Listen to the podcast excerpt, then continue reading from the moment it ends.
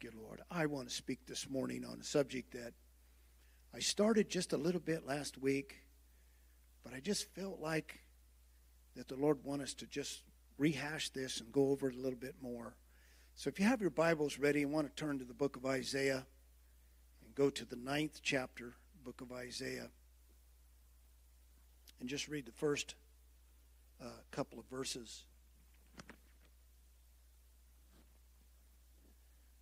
The ninth chapter of Isaiah is a one of the prolific chapters of the foretelling, prophetic of the Lord's coming and who he would be and who he was. Wonderful counselor, the mighty God, El Gibbor,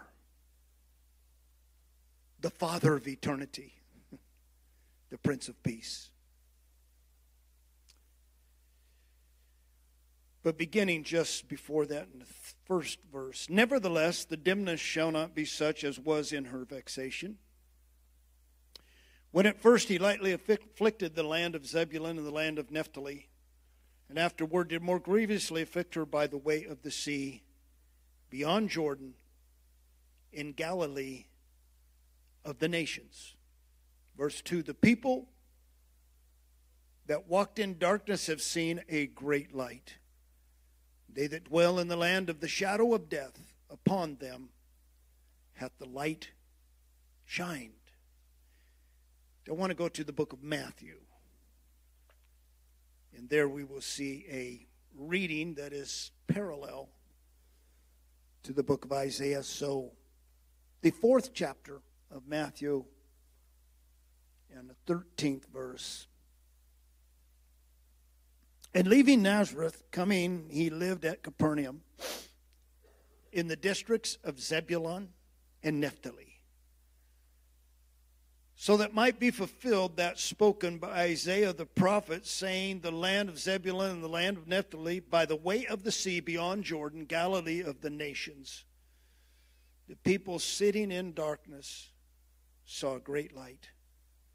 And those sitting in the region of the shadow of death, light spring up to them. And so I've got to go to John 8, a declaration that Jesus made, John 8, 12.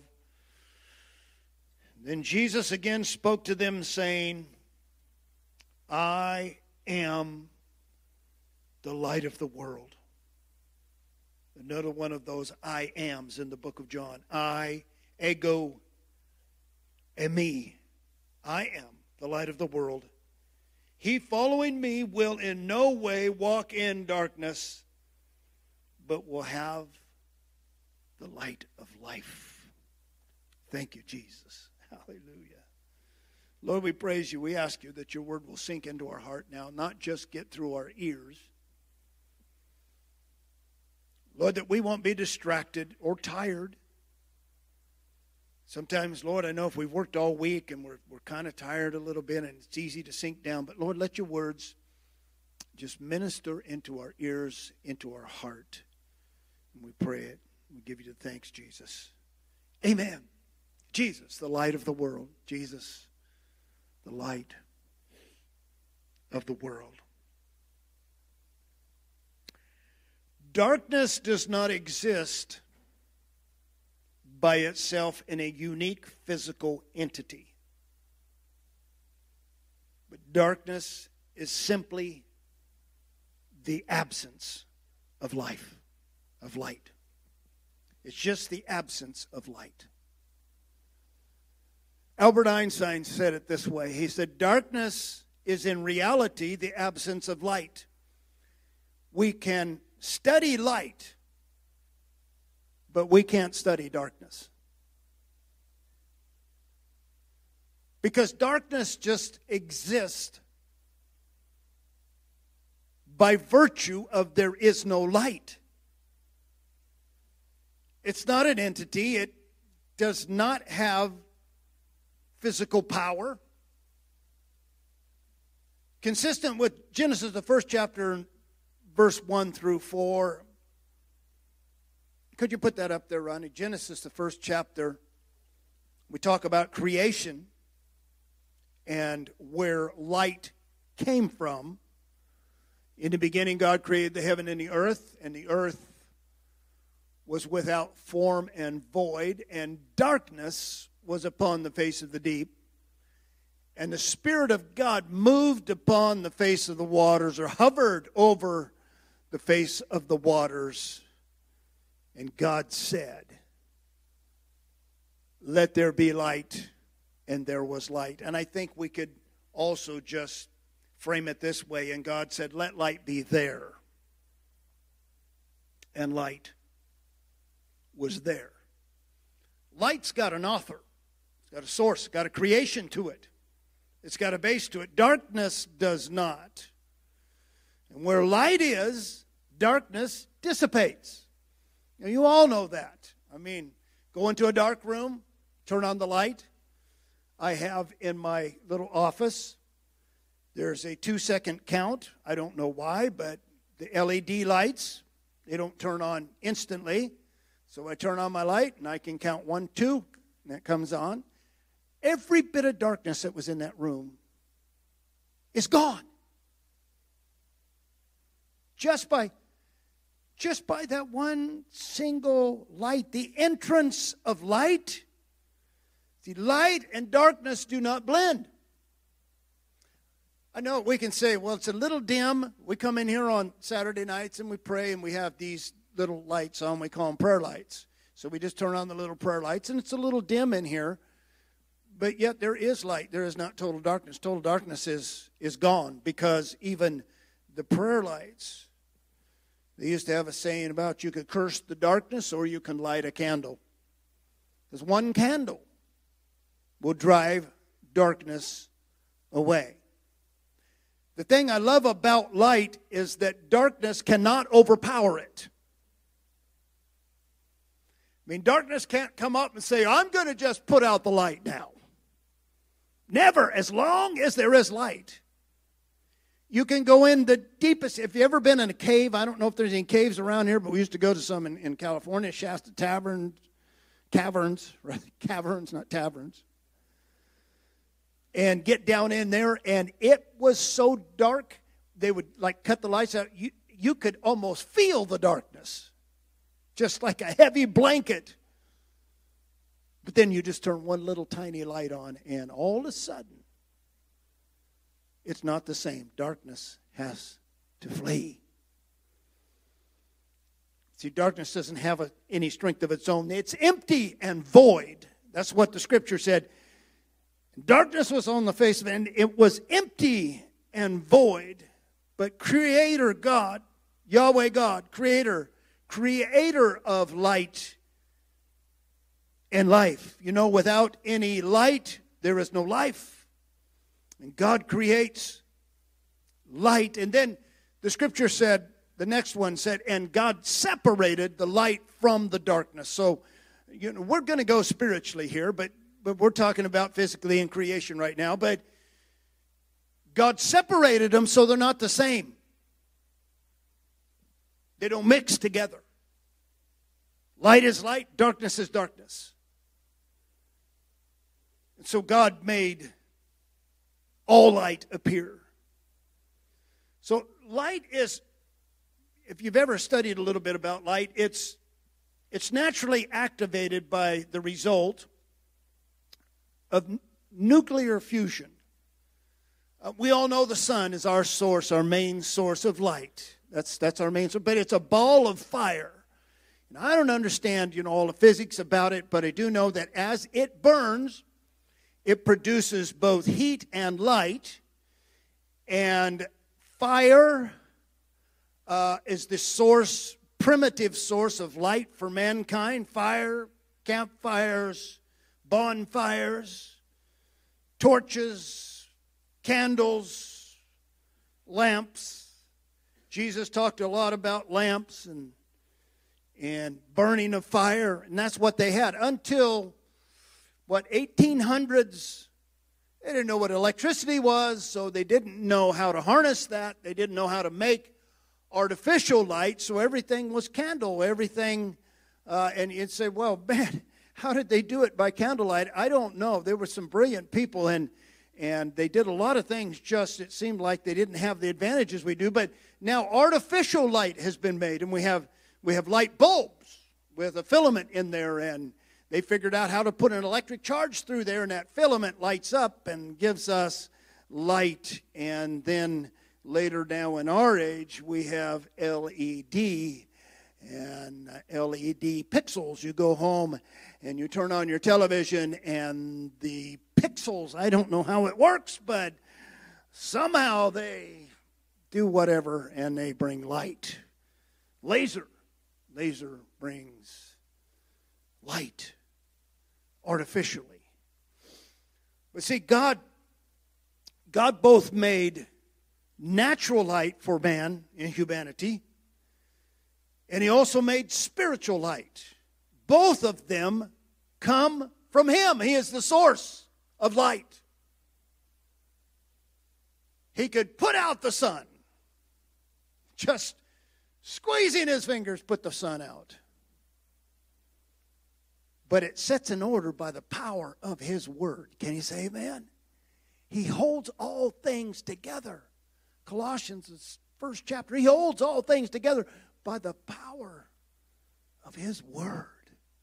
So he set it in order and set light in order and set the sun and the moon and the stars in order and keeps them in order so that we may have the greater light in the day, the lesser light in the night the moon, but he also he also is responsible for spiritual light. And so that's what we really want to talk about this morning is the spiritual light. Thank God for the scriptures which reveal light to us. They had a time in this world called the Dark Ages. The reason why it was called the Dark Ages is because the common person didn't have access to the scriptures. And that really is what made it dark. That really, where the light of God is not, there will be darkness. And so God makes revelation in His Word, and it turns the light on in our Spirit. He makes both physical sun to shine, fire to burn, uh, candles and torches and all the things that men have used to bring light. He is the source of that, but He also is the source of spiritual light. And so John 1 explained it this way Genesis, the first chapter, is going to talk about the natural light. John, the first chapter, is going to talk about the spiritual light coming on. And so John will say it this way the origins of all spiritual life, all things came into being because of him. In him was life, and the light, the life rather, was the light of men, and the light shined and shines in darkness, and the darkness did not overtake it. And let me just interject the darkness could not overtake it. The darkness cannot overtake it. It doesn't matter how dark this world gets, it cannot overtake the light of Jesus Christ. We're experiencing some times that look awful dark. It looks pretty hopeless in some areas around us. But the light of the gospel cannot be extinguished from any of the darkness. The light of the gospel goes on. Can you say amen? The light of the gospel supersedes. There is no darkness that can possibly overtake it, possibly subdue it, because darkness cannot, will not. God set it up both physically and spiritually that darkness cannot supersede over light. Jesus corresponds with it this way I will build my church of me, and the gates of hell shall not prevail against it. And this word prevail again just means to overtake it. There is no way that hell can overtake the church. There's no way that governments can overtake the church. There's no way administrations can overtake the church because the church is supported by the light of Jesus Christ. And so, come what may, things may come, things may go, things may change, things may get worse. We may see things that just totally upset us to the core of our spirit, but never will there be a time when darkness will be allowed to overtake. It doesn't have the power, it doesn't have the authority, but Jesus Christ has the authority over all darkness. He is supreme light this morning. Can you say amen? So, Isaiah, the ninth chapter, we read it because it gives us this pure revelation or picture of what is called not just the light, but the great light. Matthew revisits that. Matthew's writing to the Hebrew people in his gospel. Some suppose that it was originally written in Hebrew instead of Greek because it was addressed to the Hebrew people. But he revisits this because in their lifetime they got to experience the fulfilling of the prophecy of Isaiah in the ninth chapter. That was fulfilled in their lifetime. From Galilee by the way of the Sea of Galilee. And, and I, I really like this because this is how God works. Isaiah said, by the way of the sea, the Roman Empire, which captured uh, many hundred years before and captured all of Israel, renamed a lot of things. They put in a main road, and you know, the Roman roads were, were fixed so they could travel on them. They had, had mile markers. They were a little more advanced than even what we think. They were cobblestone. They, they were good roads. They kept them. They had road crews that kept those roads. And there was a road that came down from Galilee. And it came down by the way of the Sea of Galilee, and it ended up down all the way to the bottom of the nation, but, but it was called by the Romans the Via Maris. And those very words is thrilling because they didn't know it. They went back all the way to Isaiah because Isaiah called it the way of the sea. In, in the Roman language, in the Latin language, via maris means the way of the sea. And this is beautiful because it just completely fulfills what God said in Isaiah what will come down from Galilee and Nazareth, which was up in Galilee, and that great light would come down for all the people to see. Matthew knew it well because Matthew stood at custom on the Via Maris. At Capernaum, they could not go by without meeting Matthew. He was the tax collector. And when Jesus saw him there, and so Matthew knew this road, this way, this prophetic word, and he relates it back to the Hebrew people. This is exactly what happened. The great light came down the first time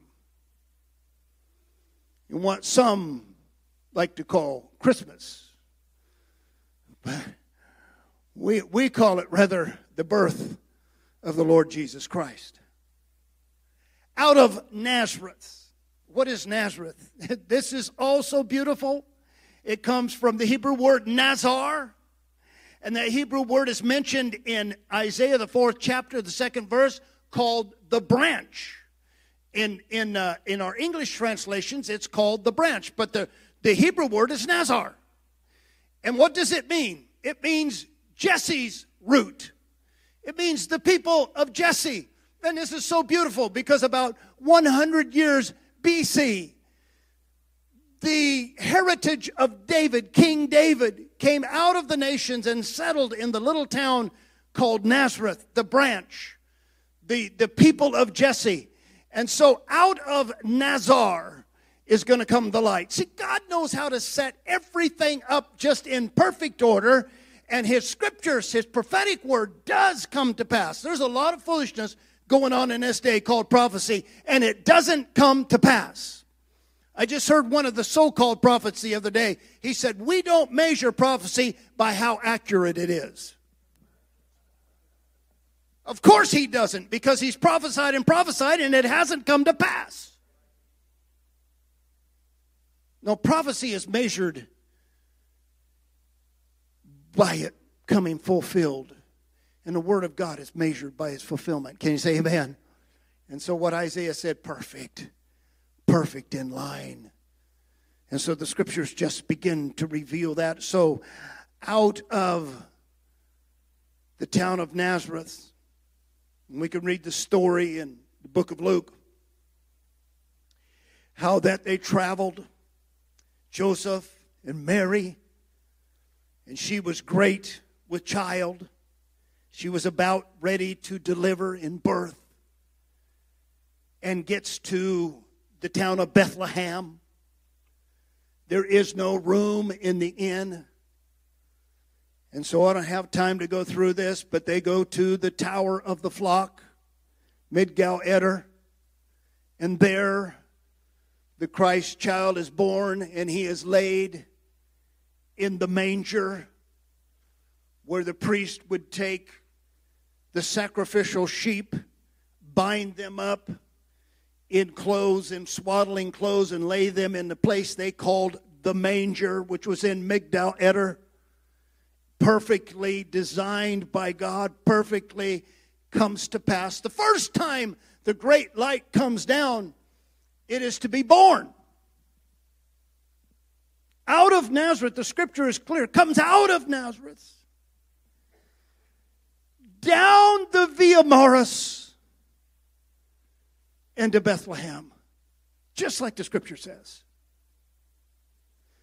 For the next 30 years, he will come out of Nazareth, Via Maris, all the way down, take the exit to Jerusalem, because every child, male child that's born according to the scripture, must show up at the three feasts.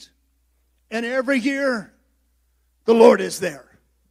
We only see it one time when he's 12 years old. We know that he was there, and the scripture records that. But every year they would make that travel, and he would come down with his parents, he would come down with his family. And down they would come from Nazareth. They would get on Capernaum. They would attach to the road there at the Via Maris and down they would come by the way of the sea. And he always came by, he just was a man. They looked at him as a man, they only knew him as a man.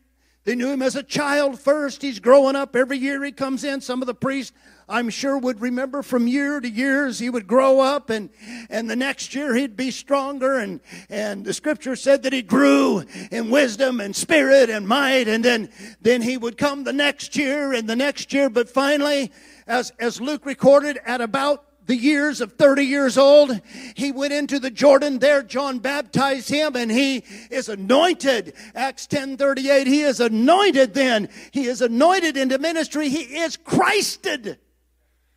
The word anointing in the Greek is the Christos. He is Christed at that point. He has never worked in Christ ministry. He's never worked as, as the Messiah, but now something is different. The next year that he comes down, he is going to come down not just as a young man, not just as a teenager, not just now as, as a 25, 30 year old man, but he will come down and there's something different about him now. He is the great light. He proclaims of himself, I am the light of the world. And the scripture is perfectly fulfilled. Perfectly fulfilled. Again, the chances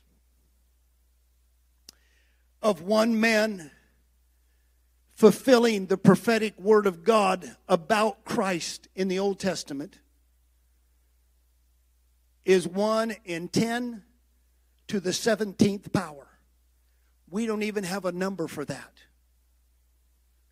But Christ fulfilled it all. Every bit. Not one jot. Not one word would pass that the light didn't fill it all. Amazing. Absolutely, absolutely amazing. and the people which sat in darkness. I talked about this just a little bit last week. Judaism was what God had set up for the people, the way of worship for them until Christ came. Paul said that it was the pedagogue, it was the one who trained. Actually, I like to liken it to the bus driver. It wasn't really the teacher, he was the one that got them to the teacher. I rode on a lot of buses when I was a kid. The only thing they ever taught me was sit down and shut up. And uh, but it took me to the teacher. The bus, the bus driver wasn't the teacher. It was the pedagogue that took me to the teacher. And so we got to Christ. See, the light was dim in an Old Testament time. The people sat in darkness. Because, because spiritual darkness is the absence of light.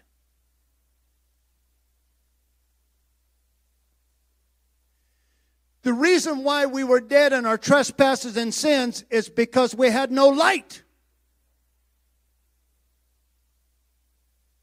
We were void of light in our life. We were we were in darkness, in the kingdom of darkness. There was no light. We just went and did and whatever. Whatever we felt, whatever we felt was good. You know, that's what we did. It's how we lived, the course of the world. Because there was no light. The Old Testament time, they sat in a darkness of absence of light. But the people sitting in darkness, they saw the great light.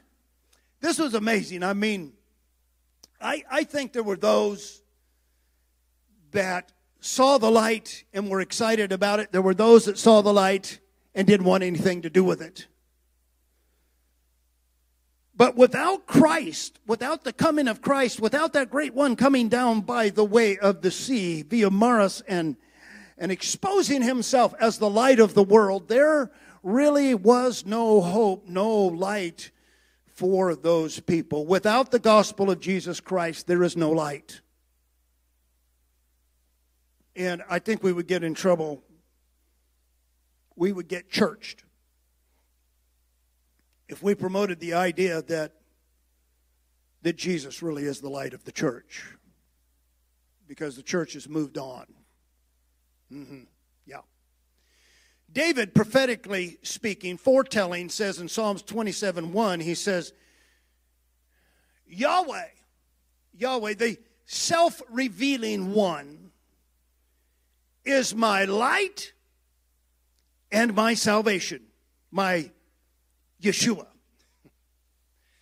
Boy, I just can't hardly leave this because David David understood some things that that just went beyond his time, beyond his age, beyond his dimension, so to speak. He realized there was one coming who would be the light and the salvation. And his name would be Yeshua. He had all that wrapped up in his psalms. He understood that and and but those sitting in darkness in Judaism were not aware of their hopeless condition. If you sit in darkness long enough, you will be conditioned to darkness. Mm-hmm. Mm-hmm. If you sit there long enough, that will seem like the norm. If you sit in church long enough and you don't hear a message of the light of the gospel of Jesus Christ, you'll get conditioned to the darkness. That's why we cannot afford to have services here that there is no light. And I'm not talking about these lights, I'm talking about the light of life. We can't afford to conduct a service that doesn't have any light because it's just going to be steeped in darkness. But they saw the great light, and I think for many of them, it blinded them. They It was like they saw it but didn't understand it. No, we've got Judaism. We've got our way. We've got our connection with God. You don't have a connection with God outside Jesus Christ. There is no connection. No one comes pros ton patera or towards the Father outside of me, Jesus says. Interesting. Do you remember the Apostle Paul when he took the trip on the road to Damascus? What did he see? Somebody said he saw Jesus. No, wait, wait, just a second. His report is a great light fell on me. Yeah. Yeah, the great light changed his life. It wasn't just the recognition of something. It wasn't the recognition, well, well, the Lord talked to me. The Lord said something. The great light fell upon him, and it totally changed his life. It changed his destination. It changed his view. It changed his thought. It did this thing we call repentance. Repentance is the Greek word metanoia. It, it means to change your mind, and when you get in the light of Jesus Christ, something begins to happen. You begin to change the way you think. You begin to see things differently because you never saw it before, but you got in the light and now you can see things you never saw before. And that's the light of Jesus Christ. See, seeing the light and receiving the light are two different things. It's two different things. You can see the light and say, oh, that's, that's great. That's wonderful. And then walk off into the darkness. And I think there were so many that saw the light. I think about Hank Williams. He saw the light. Oh, yeah. Sang the song, I saw the light, I saw the light. And, but it didn't even deliver him out of the honky tonks. He saw the light, but he didn't receive the light. And I think there were many people, oh, the scripture bears that out. It said that, that he came to his own, his own received him not. But, but, but, but what? To as many as did receive him. So, this great light that came down to them sitting in darkness, they saw it. But most of them did not receive it. But to as many as did receive him. We got this old saying, Rodney says it once in a while. Information is not transformation. You can have all the information. I knew a guy that could quote, oh man, he put me to shame. He could quote so much of the New Testament. And he studied to do that. He was good at it. They said that Jack Van Impe could quote the whole New Testament. Closing years of Jack Van Impe's life, and I heard him preach and speak. He was so confused, I hope nobody listened to him. Totally confused. Information doesn't change you. Light itself does not change you unless you receive it. Can you say amen? So, there's a whole lot of people talking about John 3:16, right? God so loved the world, he gave his only begotten Son, whosoever believe in him should not perish to have everlasting life. Even the world loves it. Hollywood will even quote that at times. They just don't want to wander down into the 19th verse. And this is the judgment that the light has come into the world and men love darkness more than the light. This is in the same chapter with John 3:16 for everyone practicing wickedness hates the light and does not come to the light, that his works may not be exposed. There's something about the light, it exposes us. Come on. Sometimes we don't want to, you know, want to shine that light too deep, man. It, exposes some stuff there, but but then but the one doing truth comes to the light and his that his works might be revealed that they have been worked in God in our life. So many did not receive him, but as many as did, he gave them authority. He gave them privilege to become the children of God. So there's a lot of people hearing the light, don't want the light. They hear the light, don't want the light, don't want to receive it, but most of humanity will not receive the light, but to as many as do. And that's what you're doing here this morning. Can you say amen? I hope that's what you're doing here this morning, man. I tell you what, the world's going on. They're doing whatever. I don't know. They're watching football this morning. I don't know what they're doing. But you came here because you're looking for the light. You want the light of life inside of you. And so Jesus said this Men do not light a lamp and put it under a grain bushel. So, you know, it'd be like a big basket, right? So you, you, you light a light a light, put it down there, and put the basket over the top of it. Well, what what good is that? But you put it on a lampstand, he said. So all the house will have light. Just, just common thinking right there. That, just, that makes sense. And I want to let you know this there is only one light in the house of God. There's one light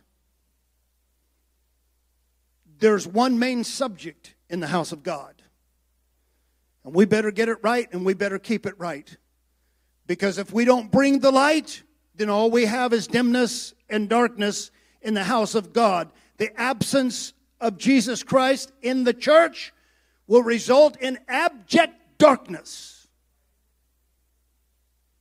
See, this light, this light doesn't need any props. It doesn't need any church stuff.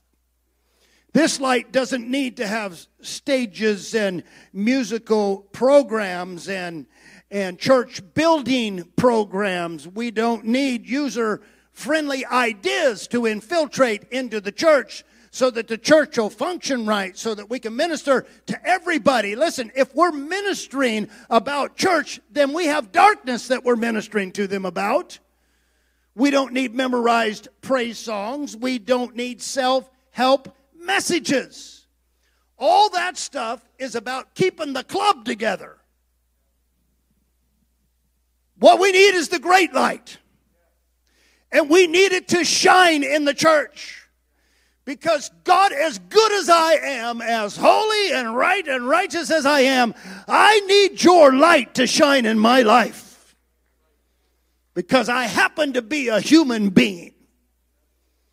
And I happen to be be vulnerable to mistakes, vulnerable to wrong thinking, vulnerable. I need the light of Jesus Christ to shine. And so, what we are going to preach here is not self help. I've already tried to help myself, and that didn't work out.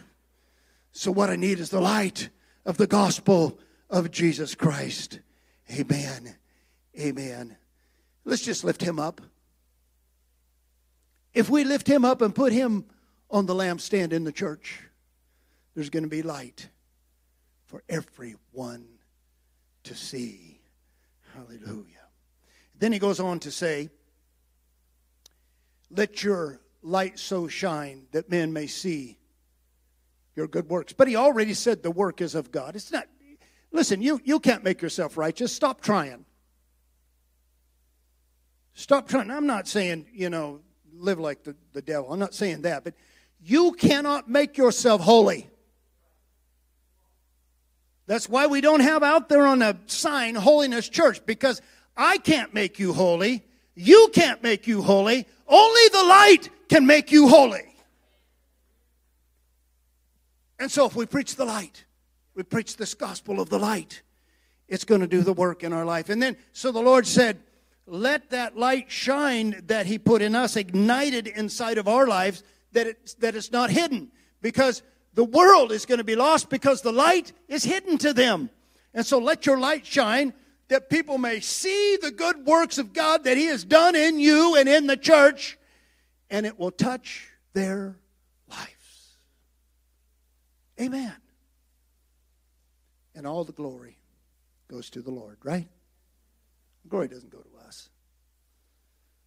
if he extracts his light out of me, I'm just as lost. I just wander off into darkness. So thank God for his light. Can you say amen? So now I've got this participation part, and the Lord just kind of instructed me to go this direction. I want you to think real, real quick with me. As the Lord was kind of talking to me about this this week in my own personal life, and so I want to read John one, uh, first, First John one, a little bit, just the segment. God is light. And in him there is no darkness at all. Everybody believe that? Ultimate, pure, clean source of light and life.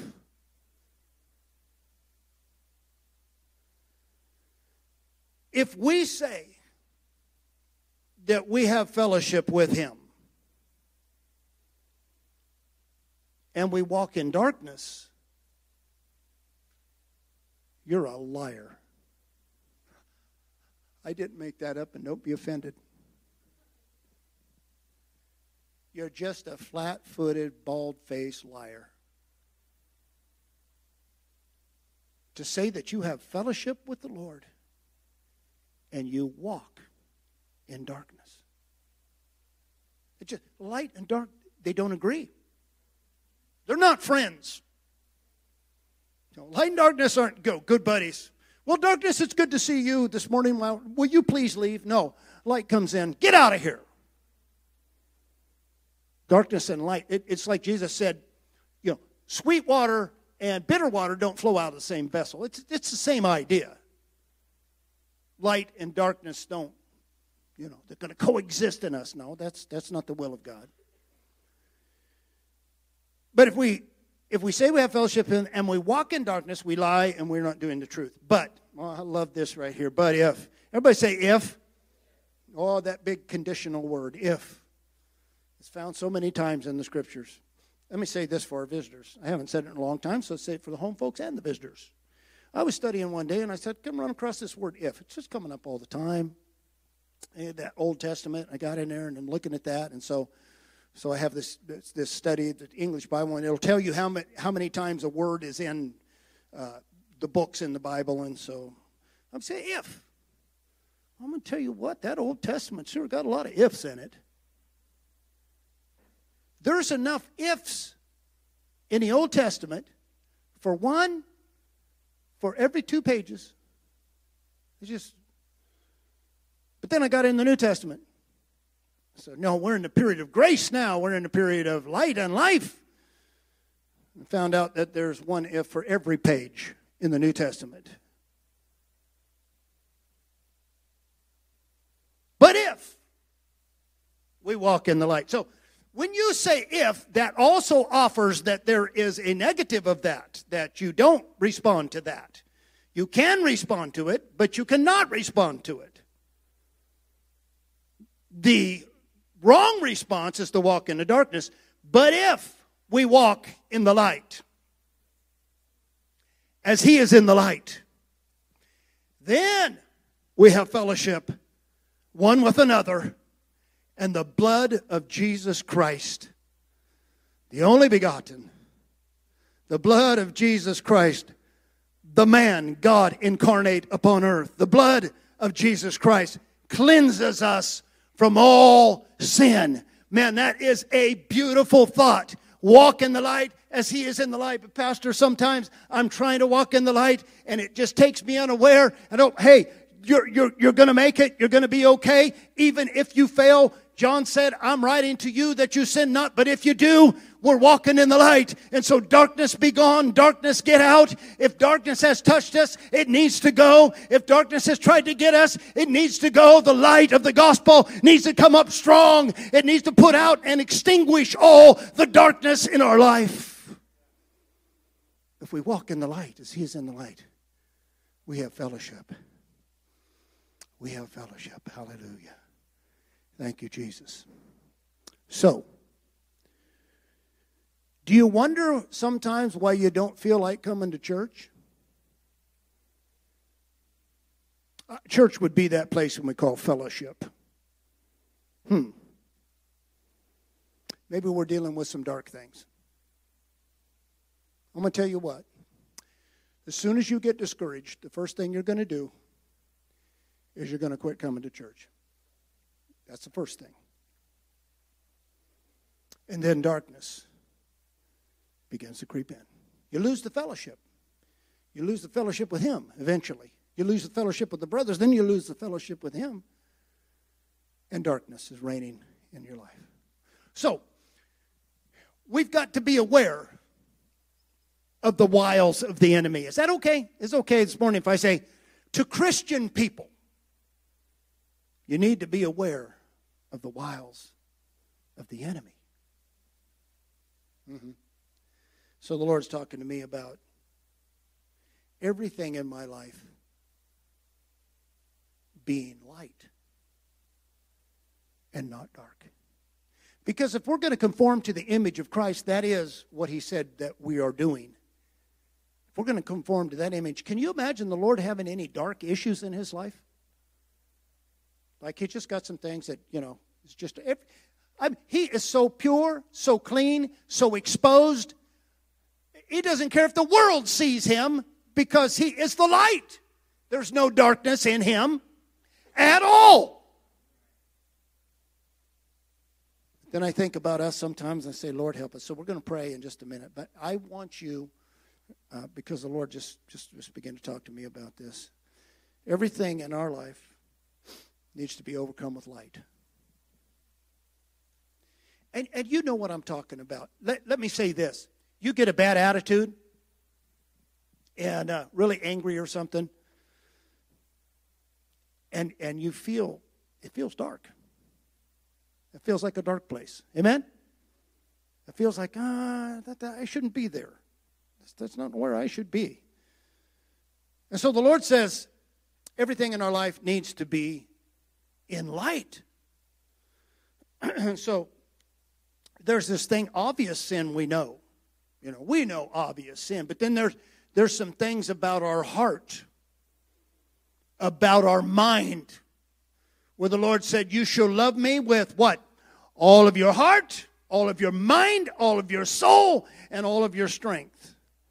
And sometimes we'll pick a couple, and other things need to be in the light in our life. So I'm, I'm going to I'm gonna put this out there, and, and these are heart issues and mind issues. And, and let me just talk about these briefly. And then the good thing is we're going to have lunch. So don't get discouraged. Unforgiveness is a dark place. In fact, Jesus said, if you don't forgive, I'm not going to forgive you. Whoa. It happens to Christian people. Sometimes we think it's for a good reason. Sometimes we think it's just deserved. I'm going to tell you what it becomes in your life it becomes a dark place. Obstinance. I'm going to do it my way and see it my way. I'm going to think it my way. And, you know, God bless everybody. I'm going to do my. The obstinance becomes a dark place in the Christian life. I'm not saying you don't love the Lord. I'm not saying that that you have denied the faith. I'm just saying there are some dark things that sometimes we need to deal with. Rodney's the only one saying, yeah. Thank you, Rodney. We're going to preach together right now. Christian people get jealous. Sorry, I, am not talking to anybody here. Is there a lot of people listening on online this morning? You know, we're talking to them. Jealousy can get us. And it's just a dark place in our life. Okay, I'm not saying, no, okay, you've denied the faith, you're going to hell because, you know, such and such got a new nice car and you ain't got one. You know, boy, I just wish I was, you know, yeah, all that stuff. I'm not saying that's a heaven hell issue. What I'm saying is a dark place. Pride. Pride. Years ago in the last church, we had a certain woman who had kids. It said this I'm not cleaning the bathrooms, as we had the schedule where I'm not cleaning the bathrooms. Well, I don't want to let all you ladies know that we're going to have a list out there because you're going to walk in the light. Too, cloud, too proud to clean the bathrooms and your children use them? I thought this woman, I don't know. She never did. She never did clean. The. Left the church and never did clean the bathrooms. Gossip and bitterness. Well, gossip is a result of bitterness. Do Christian people get bitter? Oh, man, I've been around this thing long enough to know Christian people get bitter. It's a dark place to walk in. It's a dark place. Skeptical and judgmental. Anybody here ever touched with that? Yeah, that person, you know, uh, I just don't trust them. You don't even know them. Never met them. Don't know who they are or what they are. Kind of reminds me, I was you know, we do watch the football, and and and and and, and the kid there that came out of uh, he he was playing yesterday, and Stroud, yeah, his mom is in the stands, and they showed a picture of her. Oh Jesus, Lord, oh God, and he's out there. He said he is a good, fine Christian man, and and I don't like him. I never have, and I'm wrong. Just skeptical and judgmental, you know, that's how we are. That's just who I am. You need to walk in the light. I'm not done. I got a couple more. Anybody here short tempered? You love Jesus, but you got a short fuse. It's just a dark spot. The Lord's not looking to turn you into hell, He's looking to turn the light on.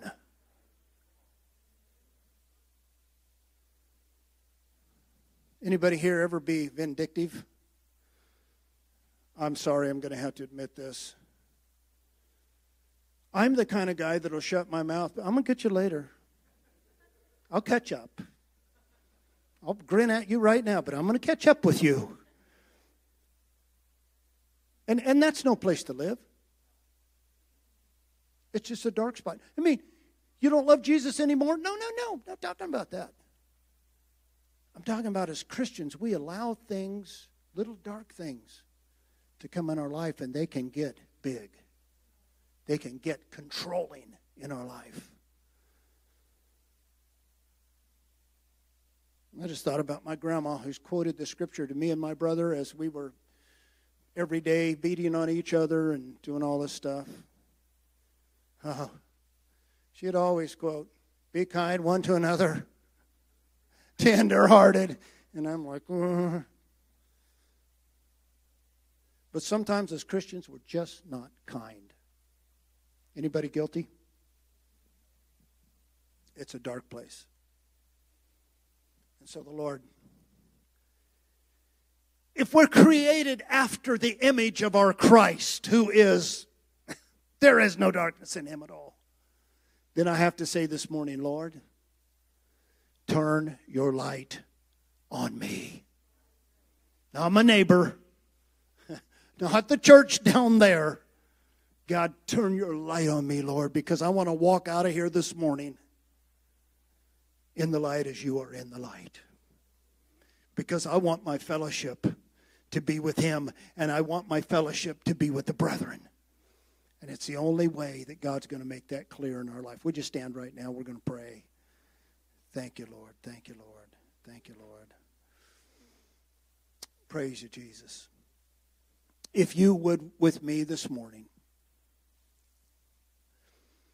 would just say, Lord, I just want to be open for you to submerge all of my being in your light.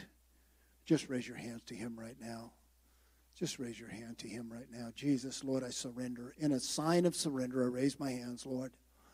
God, because we want to walk in the light. This is not a suggestion. This is something that you have commanded for us to do is to walk in the light as you are in the light. Lord, I pray there's a lot of issues that come up. A lot of us deal with a lot of things. But Lord, shed your light upon it. Lord, shed your light in our life. Lord, may we walk free from all of these things, Lord, and, and begin to dissipate every spot of darkness that might be in us, that we may give you glory and honor for the good work that you're doing in our lives. And we thank you for it, Jesus. Everybody said, Amen.